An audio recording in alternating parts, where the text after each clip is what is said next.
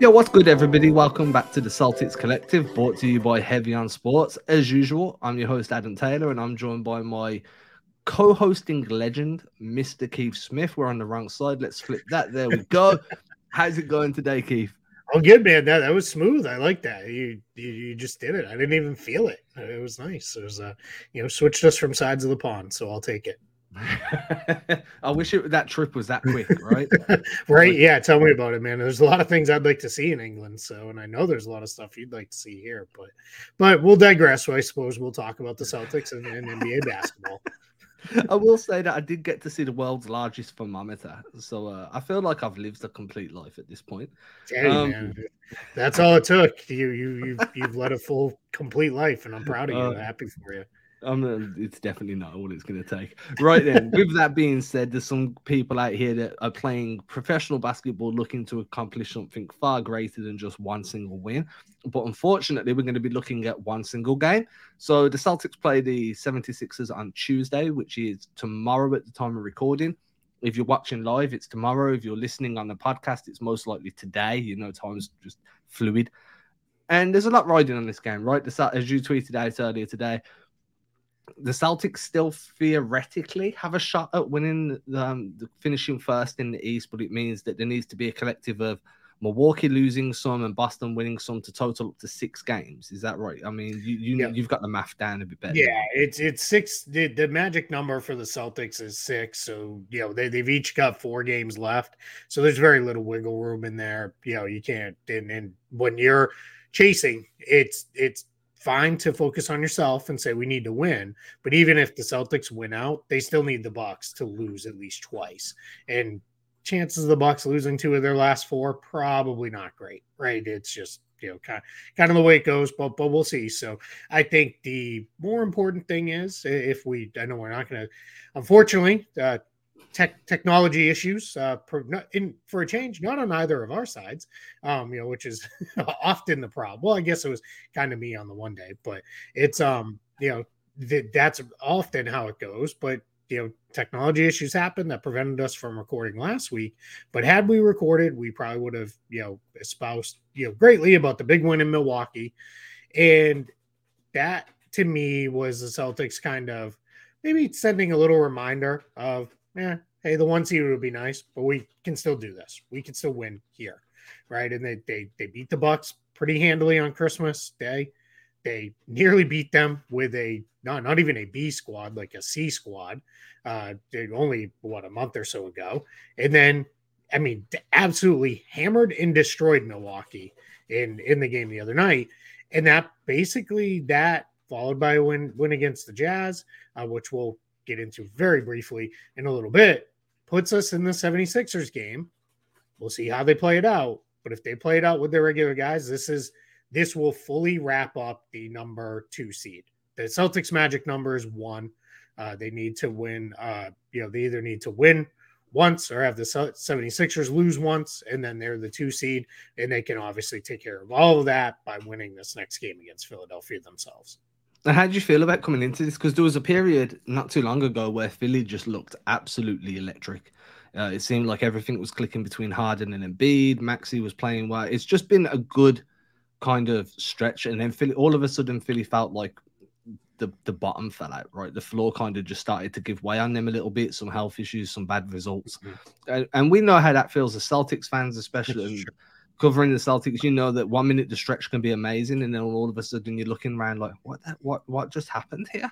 So, how, how, coming into this game, obviously Embiid's going to be the big talking point. But how do you feel about the matchup in general? Do you feel these two teams match up well, or you, or is it more of this like um outside of Embiid, Philly don't really have an advantage? Yeah, I think this is where I I try not to overly lean on history in matchups. I try to take them on like new teams, new style, whatever it is. And like you can't overly lean on that. But considering a lot of the pieces have been the same over what the last three to four year period between these two teams, and Joel Embiid said it himself, it's not a rivalry when they always kick our butts. I it doesn't I, it's not that I completely disrespect the Sixers or anything like that.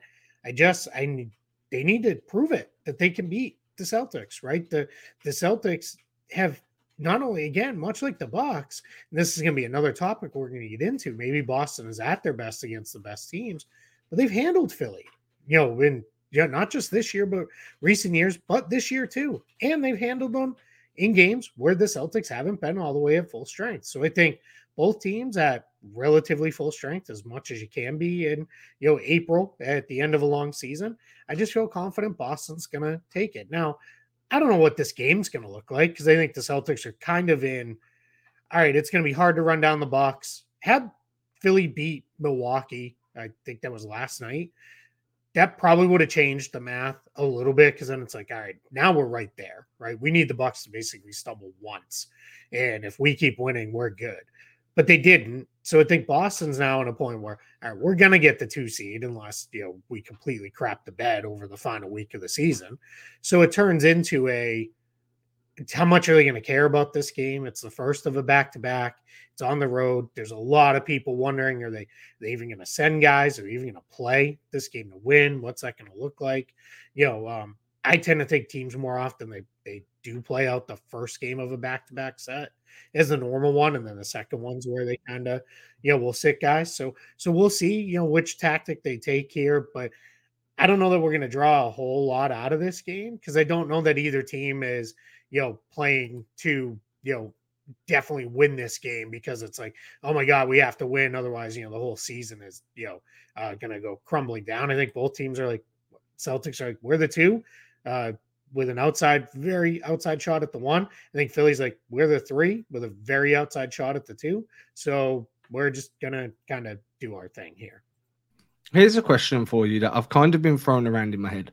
So we're going to operate on under the assumption Boston win tonight. I'm not saying that I don't feel like that's a crazy assumption. Coming into the the remaining few games of the season, what's the likelihood that they start to kind of do what some tanking teams have been doing and start to stagger their players like playing and not playing just to kind of avoid any injuries with the last week of the season. You know, you don't want to derail your playoff chances before they even begin. Is that a likely thing that we're going to see, or do you think that's something that wouldn't happen on a team that's trying to chase down the first seed? Yeah, I think a lot of it depends on you win against Philly, Milwaukee loses. You're gonna probably all right. Well, we gotta keep going to some extent. Now that's if you know a player rolls an ankle, obviously you're going to be like you're you're out. Like you're not asking anybody to play through any form of injury or anything. But if it's just to prioritize rest, eh, I don't know. Now this being a back to back, Toronto and Philly, or Philly and Toronto to do it in sequential order, they're going to. We will see it be guys are going to sit on the second night unless they sit on the first. They're going to sit one half of this back to back because that's just kind of they've done that all year. Like there's there's no chance that all of a sudden in the beginning of April, they're like you know what, Al Horford should play both games of a back to back set, right? Like that's not going to happen. Rob's not going to play both games of the back to back set. Maybe they split it, maybe they don't. But I think the minute it is, all right, guys, it's not really reasonable that we're going to catch the Bucks. And I think the Bucks magic number to clinch everything is two. So obviously the minute it's not even doesn't have to be clinched, but it's like, yeah, we're gonna have to, you know, go all out with them falling apart to catch them. Then it becomes we're sitting guys. And that the game I would be probably. Yes, there's two. It's the what happens in this back-to-back set, Philly Toronto. One of those games, probably going to be a lessened lineup that Atlanta game in the last day of the season, I think there's very, you know, we might be, you know, we might be flying you over with your sneakers and me and you might be getting in the lineup, you know, on a 10 day contract or something, you know, at the end. Now somebody's like, you get signed 10 days on the last day. I get it. Thanks for being trying to be funny. But it's, you know, I'm and I took your joke away from you. Um, so I think we're at a spot here where it's gonna be all right, JD Davison time for you know 35 minutes. Let's go. You know, Payton Pritchard, you you wanted a chance to run the show. I don't think we're going to see anyone because it'll be wrapped up by then. Um, in that Atlanta game, barring something really unexpected, I don't think we'll see anyone of consequence play. They'll probably play that second Toronto game just because it comes with normal rest. And what you don't want to do is you can't sit guys for all the games because then nobody's played meaningful basketball for like two weeks. Because I think what people forget is the season ends on Sunday for the top six teams, which the Celtics are, you know, they're, they're already assured of. They they can't fall lower than three at the very worst those teams are all off for a week already anyway because the playoffs don't start until the following Saturday or Sunday. So you're basically off an entire week. So you can't start sitting guys too early. But that last regular season game, if it doesn't mean anything, you don't play anybody because the worst thing that can possibly happen is one of your main guys gets injured in that last game. That meant nothing. And then, you know, as a coach, you're never going to hear the end of it. So we're in a spot where they they think, you know, We'll see how it goes with this Philly game, maybe the Toronto game. Probably that second Toronto game looks normal-ish from uh, you know who plays and rotations and minutes and all that. And then that Atlanta game, you better. I, I hope you like Luke Kornet, Mike Muscala, and the G League guys, and maybe whoever they've signed to fill the 15th roster spot because those guys are probably getting a lot of minutes. And that's what you hope for, though, right? Because when yeah. you do look at it, you're like, man, I don't want to be risking Jayson Tatum in, no. in a game that has no weight at all. And I remember saying to you, uh, we had a discussion about like games kind of wrapping up and not having much weight. And you think about it in a in a bigger sense, and it's like, even if they were to win against Philly, and then they they just go to that kind of, we'll call it external lineup, the lineup that you don't usually see. You'd be okay with it. I mean, it, it might be a bit tough to stomach from multiple games rather than just one, but you understand. And like you said, you're not going to do it completely because then no one's going to have played for a few weeks. You're going to start rusty. But do but staggering it, kind of like what you mentioned San Antonio was doing on our last episode. Like one day you might get Tatum, and then yeah. you might not see him for the rest of the season. Another day you might get Brown. That makes perfect sense to me. Um, I just think that at the moment you play Philly the way you need to play them. I also believe very, I believe very heavily in kind of like having that mental edge. Like, hey, we beat you. We, you know, we go in against Milwaukee at any point. It's like, mm-hmm. hey, we beat you. We ran you close with our bench unit. We got you. The same with Philly after that, I don't see Toronto as a threat. Atlanta's not a threat. Just just run like stagger you guys, man, and keep everybody as healthy yeah. as possible.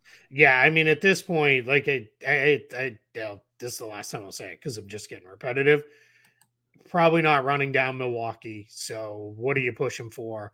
It's better just be ready to go. You you play the one game like normal, just so that's your kind of that that's really your final tune up of the regular season, and then that Atlanta game, you know, we're not going to see anyone, and, and off we go. Now, I reserve the right to be fully, hey, if we hit that Atlanta game and it's all the Celtics need to do is win to to clinch, then yeah, let's go. I, I haven't looked. I should look to see who do the Bucks play on that last day because they're the Bucks play at the Raptors, so you know that could i guess maybe be be a game that could matter you know so so let's get to that last day see what it looks like we'll obviously talk again before then so we'll have a much better idea uh where we're headed with that but yeah the minute the bucks thing is over then you go into what's our our rest rhythm you know rest rust rhythm whatever it is that everybody says and we get into that and that's where we go you know planning purposes for the remainder of this regular season and that brings us on to a new topic, which has been heavily discussed. And I feel like for you, this is I could be asleep and absolutely answer every question you asked without really. Oh, I don't know about that. Jaylen Brown and what the changes in the new collective bargain agreement bargaining agreement mean for him and his future. So I will premise this by saying for anybody that isn't aware of Brown's contract situation, he will become an unrestricted free agent in 2024. There's definitely been some non-committal kind of allegations thrown at him like oh he's not committed to this like there's a lot of rumors floating around and nobody knows whether they're true or not. We spoke about that ad nauseum on the last episode. Feel free to go and listen to that. We won't get back into that because i just think it's disingenuous to keep harping on about something like that. But you're you're a guru when it comes to money and basket like in in basketball you're a, cap expert. And I feel like you've had to do a lot of homework this weekend to f- figure out how these new changes affect who. So for Jaylen Brown, what does the new CBA mean for him? Is he more likely to re-sign an extension now, or re-sign, like carry on and kind of opt out and then re-sign? What are his options now? Yeah, I'm going to start with a handful of caveats on this. The first one is the CBA is being leaked in drips and drabs over the course of the last few days. We do not have all the details. We we are quite honestly pretty far from most of the details. What we have is a handful of points, and this extension one is one we'll get into. With that, the other piece that I'm going to say, because I've seen, unfortunately, a lot of people get this wrong. Jaylen Brown does not have a player option for next season. Jaylen Brown is under contract with the Celtics for next season. And unlike other sports, there's no real renegotiation points in the NBA. It doesn't really exist. There's only kind of one place that that can happen, and it's it's a very rare. Myles Turner did it, and you can read all about it. I wrote all about it for Spotrac. If you want to check that out, it's it happens basically once every once to twice every decade. So that's not the case for Jaylen Brown. So here's what's changed current CBA, the one we're living in today, and we will be living in until July 1st. That's when the new one will take effect with the change in the league year. Jaylen Brown is eligible to extend for 120% of his final year salary, which is next season, 23 24. So that bumps him up to a nice number, obviously, right? They're all nice numbers in the NBA for guys like me and you and everybody probably watching this. But what happens is Jaylen Brown was not a max ex- uh, player on his last deal. He didn't sign a max extension. He signed a what I like to call a near max extension because it was it was close, but it wasn't a max extension. So what happens is he's got the ability to extend, but it's at the 120%, it would leave him woefully short of what he could just wait, play it out to free agency, and then sign for as a free agent. Now, the bump in the new CBA is they've changed it to a 140% of last year's uh, the final year salary. That's significant enough that it brings Brown right in the range of what he could sign for.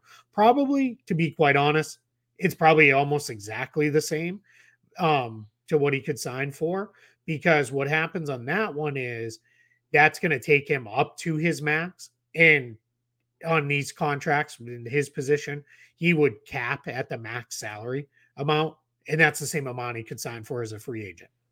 Now, we have a very important and likely to be what drives this whole thing uh, situation with Jaylen Brown is he's in all NBA conversation. And in all NBA conversation, whether that be for this year or next year, he would be eligible to sign what people like to call the super max, which means instead of jumping – he's now eligible for 30% of the salary cap um, in his next deal. Instead of going to 30%, he could jump to the 35% and make the absolute most money he could make. The only way he does that is if he makes all NBA this year or next year, or if he is um, wins MVP or defensive player of the year. The last two probably not going to happen. Right. So it's really an all NBA conversation. So I don't think much changes in this whole situation with Jaylen Brown because of here. This is how I'm getting to this in a long way. Is one, he's going to play out the All NBA thing anyway. Even if this year, let's say he barely misses, and when you start looking at the way some of the voters are talking and all that, I don't think he's going to miss. I think he's going to make it anyway. But even if he misses, he's going to be right there on the cusp. And if I'm Jaylen Brown, I'm be like, well, next year I'm going to come back stronger, better, and I'm going to make it and then I'll qualify for this supermax, and that's how I'm going to play this out. Because what will always be there for him is that regular max contract. That'll be there next year anyway from the Celtics, or if he wants to leave Boston, the max he can get from another team. So there's really no real reason for him to sign an extension, even though the money is better than it would have been before because he can't get anything more than he'd get by playing out to free agency. And he would potentially be sacrificing a ton of money in that situation by signing it early rather than saying, hey, let this thing play out. So I I think we're in the same place we're in. I think it might even been the last episode, but I know we talked about it previous where if Jaylen Brown makes all NBA this year, the Celtics are 100% going to say, here is a full super max, 35% of the cap extension. We'd like you to sign this now. Let's go. If Jaylen Brown signs it, hey, yay, we're all happy. We all move on and we just keep going. If Jaylen Brown says no, you're still in the same place of, Oh boy, he turned down the absolute most he could possibly get. We need to have a whole other conversation about this because this is bad news. Let's figure this out. So that's where we're at with this. It's this bump is it's great and it's awesome and it's going to impact guys like Domantas Sabonis, maybe Dejounte Murray, maybe, maybe Kyle Kuzma. It'll impact a ton of lower paid vets that are kind of in the middle ranges of their career where they're not a max guy, but they're still going to make a lot of money. Huge for all of them. For a guy like JB, I just don't think it changes the, the math enough for him to want to sign right now. So I've heard people, I've seen people, I shouldn't say I've heard, I've seen people ask the question of, well, Tatum's made an all NBA already. He's going to make an all NBA probably this year, most likely again in the future, just because of the level that he plays at. Mm-hmm. When he's extension eligible, eligible, he's also going to be supermax eligible. Correct? Yeah, he'll jump which, to that. Yep, yep. Which means the Celtics could theoretically have seventy percent of the cap tied up in Jaylen and Jayson, and that's when we start to look at some difficult decisions and some high tax payments. Is that yeah? That and it's that high tax payments, and we've seen the other I know we're not going to get super deep into the CBA. If you know who I am, you know where to find all my thoughts on all things CBA, mostly at Spotrac. And we're going to do a full podcast over there where we talk just super deep about the CBA. So without boring Celtic fans only to tears, because they don't want to necessarily hear about all of it, it's the restrictions on what I'm calling now super tax teams, which are that's they're creating a second tax apron. If you're basically if you're 17 million 17 and a half million or more above the luxury tax you're to have all these restrictions against you which will be you can't you basically you can sign your own draft picks and you can sign uh, re-sign your own guys and you can sign players to minimum deals and that's it you wouldn't be able to use the taxpayer you can't trade for more salary than you send out it's gonna it, there's a lot of stuff that'll come with that and boston with brown and tatum both on supermax deals which that's what you should be hoping for if you're a Celtics fan, because it means you've kept two of the top 15 to 20 players in the league. I, I don't want to make this a whole rankings thing, but they're in that's where they fall. You want that. That's where you want to be because the important thing is they've already got a bunch of other guys on the roster that are the backbone supporting players to lift the two stars, right? It's to use Brad Stevens' term that he used a lot is we're trying to surround support our two pillars, right? We've got our pillars, everything else is about supporting them, you know, to lift this team. And that's where where they're at. So I think it's there's they're we're gonna be in a weird spot. They're gonna be more expensive than the team's ever been, but that is kind of a thing where it's like, all right, that's for Brad and ownership to figure out and how they're gonna build this roster and how much they're willing to pay and all that stuff. But but you you know a good place to start from is we've got Jaylen Brown and Jayson Tatum signed long term, and that's where you want to go. It's the only real. Oh my God, what are we doing? It's all crum- come crumbling down as if guys start turning down super max deals. That's when it's all right. They really don't want to be here, and it's time to you know look at something different. But until that happens, don't panic. And just because this game, if, if it comes and Jaylen Brown's not going to sign the this new uh, 140% extension, it's just math, right? It's it's just smart play on his side to say, nah, I could. It, sure, that's amazing money, but I could make even more. And you know, when you can and you feel confident that you're going to, you might as well go, knowing especially at the end of the year, it'll all be there. And someone will counter with, "What if he gets hurt?" Doesn't matter unless it's you know he wakes up one morning and his right arm fell off and he's like now you know, i don't know what to do right sudden case of leprosy or something and his right arm falls off like it's like he's he's still going to get the super max. He could, you know, he could suffer a serious injury, and somebody's going to be like, yeah, as long as you know he's young enough, he'll come back, he'll recover. It's still going to come his way that he'll get a max deal. So that's that's the the this stuff where you know it's he's not in year 15 of his career and he's only got a couple years of this left. He's you know he'd be fine. I mean, we just saw it happen with Kevin Durant coming off an injury that was you know considered to be a career ender or at least a major career changer. And no, Jaylen Brown is not Kevin Durant. That's not what I'm trying to say, but it is teams are still willing when you're that good to say, yeah, hey, we pay for you for your first year. It's rehab. It is what it is, and off we go. So, so that's where we're at with this one. How many players have turned down a Supermax contract so far? It's really only Kawhi, and that was kind of a weird, different situation in that spot. He's he's really the only one that, that's done. And some people go, well, didn't Kevin Durant do it when he went to the Warriors? No, he wasn't. That's not where it was at at the time. And it, it's really only Kawhi with the Spurs uh, to this point. I just wanted to so when you said like he might turn it down into worry, just to let everybody know it's happened once. Yeah. So it's not it's not very popular to turn down the most money you can possibly get. Yeah, because we know that, how it works in this league, right? You take yeah. the money, and then if you're not happy a year in, you you I want to be traded, right? And that's I've I've talked about that quite often. Of I don't really care about that too much because teams can trade players whenever they feel like it. Yeah. I don't have a problem with a player saying, "Hey, I'd like to be traded too." Just you know, I think anytime you come to a to a point where this partnership's not really going the way we want. Now, what I don't like is when players are like, "Trade me here," um, or I'm just going to opt out and I'm going to sign with them and them only because that ruins the team's uh, leverage to some extent on it. Um, but we've even seen you know the, the best GMs can still get plenty in that situation as well. So it's you know, but that's a whole we, we can dive deeper into that you know in the off season and yeah for sure when we they're you know when it's NB August and we're trying to find something to talk about. So one of the pushbacks we're going to get from people watching, listening, any any Celtics fan you speak to, there is a contingent that believes that the Celt the Jaylen Brown, Jayson Tatum Celtics like core have trouble winning the games they're meant to win.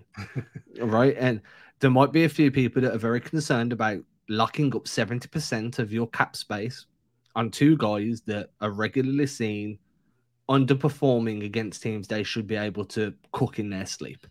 And then we go and see them absolutely destroy the Milwaukee Bucks like like it's child's play. Like they're just having fun out on the street court so the, the question there is a valid question there to be asked. Are the celtics struggling to motivate themselves for winnable games?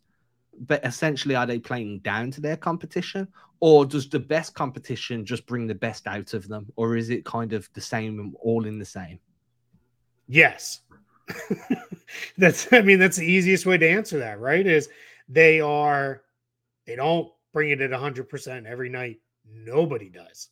The nba's this is, you know, we're gonna I'm hopping back on the soapbox for a moment. The NBA regular season schedule is too long. It's too long, too many games packed into too short of a time. And it it is what it is, where some of the games guys just don't care, right? They just are like, don't don't care. Like I'm not like it's just that's the reality of it. It's going to be hard to get up for every single game the way you want to. Now, here's what I'm going to say about this related to it is all right, the Bucks, best team in the league right now, right? Team the Celtics are trying to run down, and oh no, what if they'd only won the Utah game or the uh, you know Houston game? Here's some of the teams the Bucks have lost to this year. They get killed by the Spurs. They lost at the Rockets. The Bucks have a loss um, in overtime at the Bulls. Boy, that sounds familiar. They lost back-to-back games at Miami, kind of a middling team. Then they ripped off a ton of wins in a row and then lost a handful of games that were not, you know, great losses, but whatever. But also, they have a loss to Indiana on their ledger, a team that was just eliminated from playoff contention. So, guess what? Even the best team in the league has bad losses. It's just how it works. You don't bring it in every single game because there it is. What's more important to me is this is where I want to talk about that back to back set last week. They went out and destroyed Milwaukee in Milwaukee. And I feel like that was a full on we we're we're gonna remind everybody we're East still runs through Boston. We don't have home court advantage, but you got to beat us. And if you don't beat us, like we're gonna come to your place and we're gonna beat you, and then it's gonna be done. Then the next night, they traveled home. Well, not even the next night, because as we found out later, the next day, didn't get home until 1.30 in the afternoon for a game that needed to be played at 7:30 that evening. And just for those unaware with NBA travel, that's extremely rare that a team travels in during the same day into a city. It's generally they finish a game, they're on a plane and they're landing. It's the same day technically in the same 24 hour window, but they're landing 1:32 in the morning off to the hotel, get some rest, get up, do your treatment, get your training, and you know whatever you're gonna do and then get your nap and go. I was told some of the guys went right from the airport to the to, to the facility, got their treatment in, got their food, maybe napped at the facility, then right to the garden to to warm up and play in the game. That's just not how it works, even on a back-to-back situation. Generally, you're you know at the hotel or at home and you get you know in bed for a little bit. That didn't happen because of travel issues. So we're in a spot here with the Celtics where that game against Utah, I fully expected they're going to lose. They're going to lose. Everyone's going to lose their minds because we just beat Milwaukee. We're back in the race for the one seed, and they threw it all away. And you know what happened? They came out, and the game was never really in doubt. Yeah, the Jazz made a run early, the Jazz made a run late, but the Celtics were in control basically from the end of the first quarter forward. And they they won. And there was some griping of, yeah, but I didn't like the way they won and all. They won. Who cares? Like that's a game they've lost a lot this year in that exact kind of spot. So that tells me is one, they can get up for the big big games. Obviously, we've seen that over and over and over again. And two, when they need to dig down and find a little something to make sure they get a get another win, they can do that too. So I think the main thing is playoff games. Guess what? They're only big games. So you shouldn't be, you know, disinterested or unmotivated to win them unless you're at a spot where we're up 3-0, we've kind of cruised. Sometimes you'll see a team kind of toss away a game four in that spot. I think even this team may look at and be like, all right, we just need to bring it with enough effort, get the series closed out and move along and get this thing wrapped up. So I think this was a big stretch for them. You know, even if they're not going to be the one seed, I think they proved a lot of stuff of, hey, we're in a good spot. We know where we are. And again, it's kind of that mental edge you're giving yourself over yeah. a, a, good team. And then mm-hmm. with a bad team, as you say, you can't always be motivated. Everybody wakes up sometimes and they're like, dude, I really just don't want to do today. Today's a duvet day. I need to be playing games, just you know, letting the letting the world pass me by, and then we're forcing people into playing. It's a long season, so I like that analogy. I also like, as you point out, the playoffs is big game after big game after yeah. big game. The concern there is if you're in a series where you're meant to win every game in that series, can you be fired up enough for it? But I think we've seen enough from the Celtics that people call it the switch, right? Sure. That we know that they can flip that switch and they can win a game when they need to win a game. I'm just very hopeful that they don't try and flip that switch midway through a game because that's always a risky strategy. We saw that on, early under Udoka. Yeah. Yeah. I don't think we're going to see in the playoffs, unless it's like I said, they're up 3 0 in a series and just game four starts and it's not going their way. And they just kind of say, forget it. Today's not the day to push overly hard. I don't think we're going to see them throw very many games away in the playoffs like they have in the regular season because that's pretty rare. We don't really see that. And I think, I think people who are saying like flip the switch, that's to me, the flip the switch mentality is more when a team has been like a 500 team all year, and then they turn it on with a week to go in the regular season to win. The Celtics just they they yes they went through a couple rough patches in the schedule for sure, and yes they have bad losses, but at no point were they like, well, this team's just kind of average. They might have been average over a period of time in the schedule, but the great start afforded them the ability to not have to push all through. It's yeah. the opposite of last year. Last year, the crappy start made made it so they had to win, you know, every night down the stretch of the season, you know, and that really from January 1st on, they pushed extremely hard. I also think that's part of why they ran out of gas in June because it was, you know, and it we all know in the finals, and the guys have talked about it. I think they were kind of out of gas by the time they get to Miami. I think, you know, they beat Miami just because they were a better team than the Heat. Like I think that's ultimately what it came down to. And I think it was not a you know thing where it's just like they were so much better that it, you know, they they cruised. And by no means am I trying to say they're gonna win every single game you know, in the playoffs, and it's you know, well, what the old Moses Malone, fo fo fo fo, and you know, there's a championship, and we're there. That's not going to happen. I don't think by mm-hmm. any means that's the way this is going to go. But I think it is a situation where, with the Celtics, it's I'm just not worried that oh man, are they going to bring it in the playoffs? I they're gonna bring it in the playoffs. That's gonna be how it plays out. So I don't know that the level of concern there is anything to be worried about. As the standings are currently set, and this will be the last thing I want to speak about in today's episode, it looks like it's the Celtics to have either Miami or Atlanta. If the season was to finish today, those two teams are going to play that that play-in game where you only need once to finish in that seventh seed. Yep. And then, so can I ask you a question? Just a yeah. general question on that.